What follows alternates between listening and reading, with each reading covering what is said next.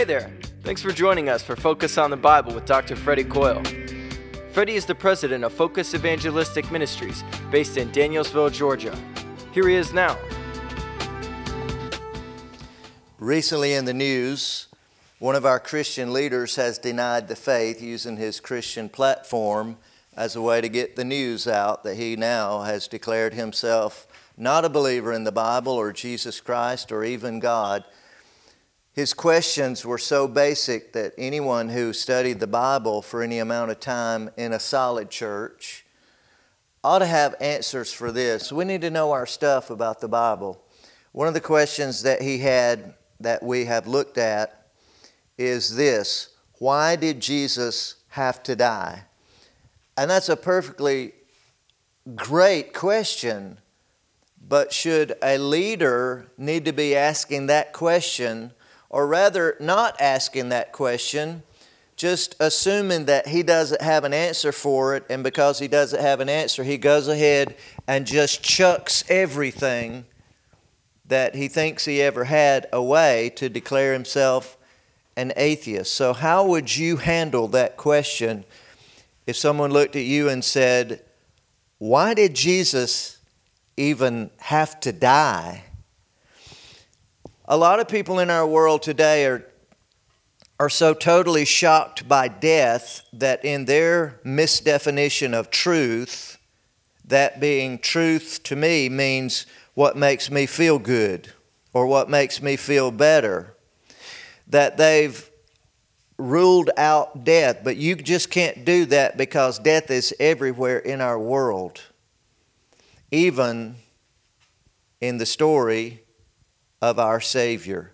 But why did Jesus have to die? It's a good question. We just need to ask that question early on in our experience and not after being out there for 10 or 15 years in the ministry, while that whole time not having a good foundation that we could ask other people to stand on. So let's look at this in the Bible. Why did Jesus have to die? Couldn't God the Father have just sort of leaned out of heaven and said, "Hey y'all, I love everybody, and we're just going to let it go"? Could God just say, can't He, since He's the God that sits at the control panel of the universe, couldn't He just fix it? Couldn't He just say, "I love everybody, everybody come on in. I know about the sin, but we're just going to forget that in the name of love"? Could God do that? Would God do that? Why not? Would you meet me in Genesis chapter 2? In Genesis chapter 2, God has made the creation. He's now created man outside the garden. He made him. And then He's made Eve inside the garden, and He took Adam and stuck him now in the garden. You know the story. God gives Adam the teaching about what he can do and can't do. He gives him the garden. He invites him into the fruit of it. Eat all the fruit. Enjoy it. Adam even had responsibilities to take care of that garden, to guard it, to make it grow. But the one negative command came. Verse 16, Genesis 2. "And the Lord God commanded the man, saying, of every tree of the garden thou mayest freely eat. But of the tree of the knowledge of good and evil thou shalt not eat of it, for in the day that thou eatest thereof thou shalt surely die." So God from the very beginning gave a command. Here's a negative command: leave that alone. If you take it, it means consequence. What's the consequence? Death. So God from the beginning gave His word. The consequence of sin is going to be death. God at no time from then till now has ever changed His mind about that consequence.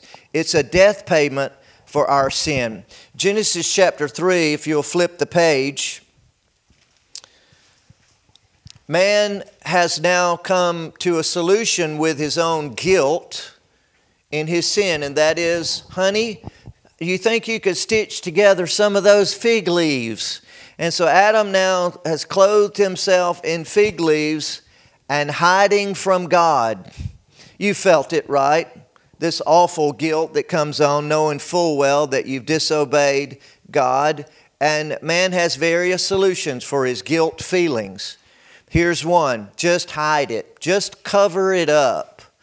So the fig leaves, God disapproves and goes one better on Adam and Eve. He goes one better. He does a favor for them. He gives them something. But knowing God, He's always teaching something, And in Genesis chapter 3, verse 21, look what God did to give them something better than fig leaves.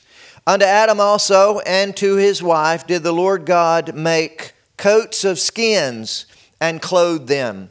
And so God took away the fig leaves to give them leather jackets. Is that good? Is that good? Leather jackets now in the garden. But you know they don't grow leather jackets on trees. In order to get a leather jacket, you got to talk somebody out of his skin. And that would be an animal. So the first time that we know of, we have death in the garden. The first time we have a recorded death in the Bible. Something died to give Adam leather jackets. Death is a penalty for sin. God has never forgotten it. That's what He goes by.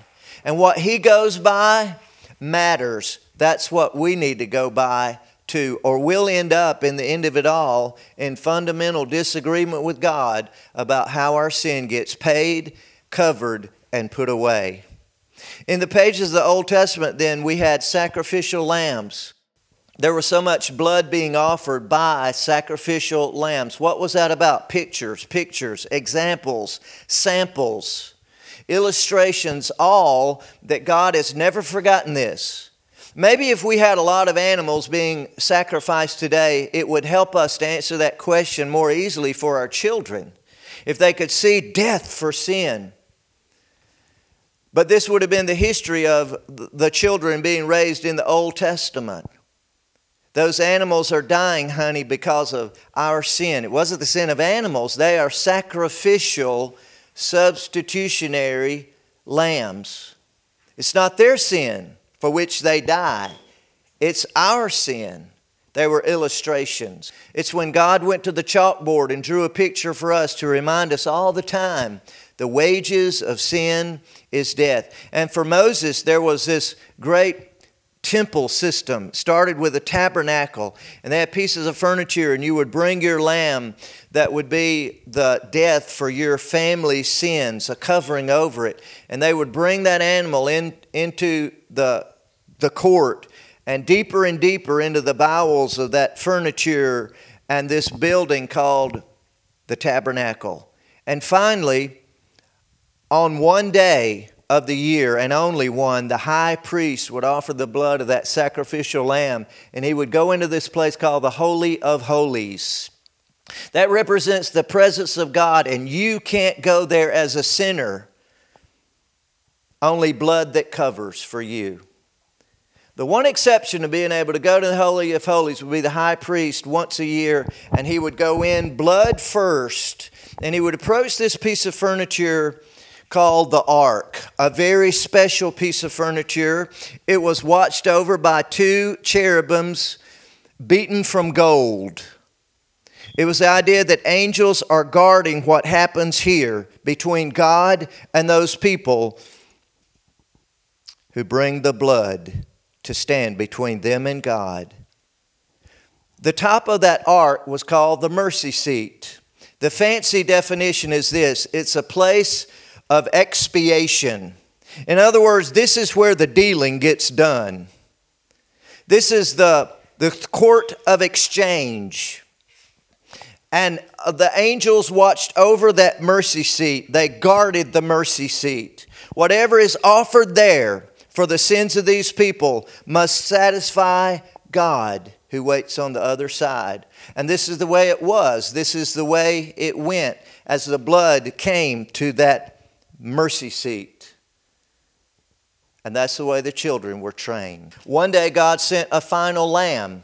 That was His Son, Jesus Christ. That's why they called Him the Lamb of God, because He will do what those animals did, but He would do it with a better blood, a higher offering. And God let us know in the book of Hebrews that He was never actually pleased with any blood ever offered by any animal, but that He was pleased with the offering that Jesus, the Son of God, made. So pleased, Hebrews chapter 9, the writer of Hebrews told us about how special it was when Jesus offered His blood, not in Moses' tabernacle, not in David's temple. No. That offering of blood by Jesus Christ after His death went to the tabernacle in heaven, built by God, not man. Hebrews chapter 9, look with me at a verse here, verse number 12. Hebrews 9, verse 12. Neither by the blood of goats and calves, but by His own blood He entered in once into the holy place, having obtained what? Eternal redemption for us. Is that good news for you today? This is why Jesus died, because God was on the other side of the barrier. And there's no way that God will ever be satisfied or expiated except by the offering of the blood of a perfect sacrifice. And there was only one of those in the universe, the Son of God, very God Himself. Many people wonder, why did Jesus take a body at Bethlehem? If you've always been God and You created all, why would You take a body? For this, that God had planned all along, that God Himself would be the Lamb who dies. And if you're God and you're planning to die because You love those people so much, you'll need a body in which to die. So we have Bethlehem. To give Jesus Christ a human body, that He will die on the cross, that He will take His blood, what was left of it, and present it on that mercy seat in very heaven in front of God the Father. Look with me one chapter later, Hebrews 10 and verse number 6. Hebrews 10 verse 6, in burnt offerings and sacrifices for sin, Thou hast had no pleasure. Verse 9, then said He, Lo, I come to do Thy will, O God. He taketh away the first, that He may establish the second. This is why we're not offering thousands and millions of lambs, bulls, goats, sometimes turtle doves now. Sacrifice has no place in the Christian faith today, because our one sacrifice satisfied God so much there never need to be another. Is that good news for you today? And so He takes away the first, that He may establish the second. And so we talk about Jesus Christ dying on the cross, rising from that dead a lot, and we should, because we could never talk about that Lamb of God dying, giving His blood to satisfy God over the price of our sin too much. By the which will, verse 10, we are sanctified through the offering of the body of Jesus Christ. Look, once for all. Is that good news? Is that good? Is that good? If we could ever, never forget, God even gave us a special way. We call it communion, the Lord's Supper, a way that we could use simple little elements that we could remember and not forget the offering of the blood and body of Jesus Christ. Look with me, Romans chapter 5, over to the left. You might hold a finger in Hebrews. We'll be back to finish it off. Romans chapter 5 and verse number 8. This is the heart meat of the watermelon of God's revelation about what He did and why Jesus had to die. Romans 5 now in verse number 8. But God commendeth His love toward us, in that while we were yet sinners, Christ died for us.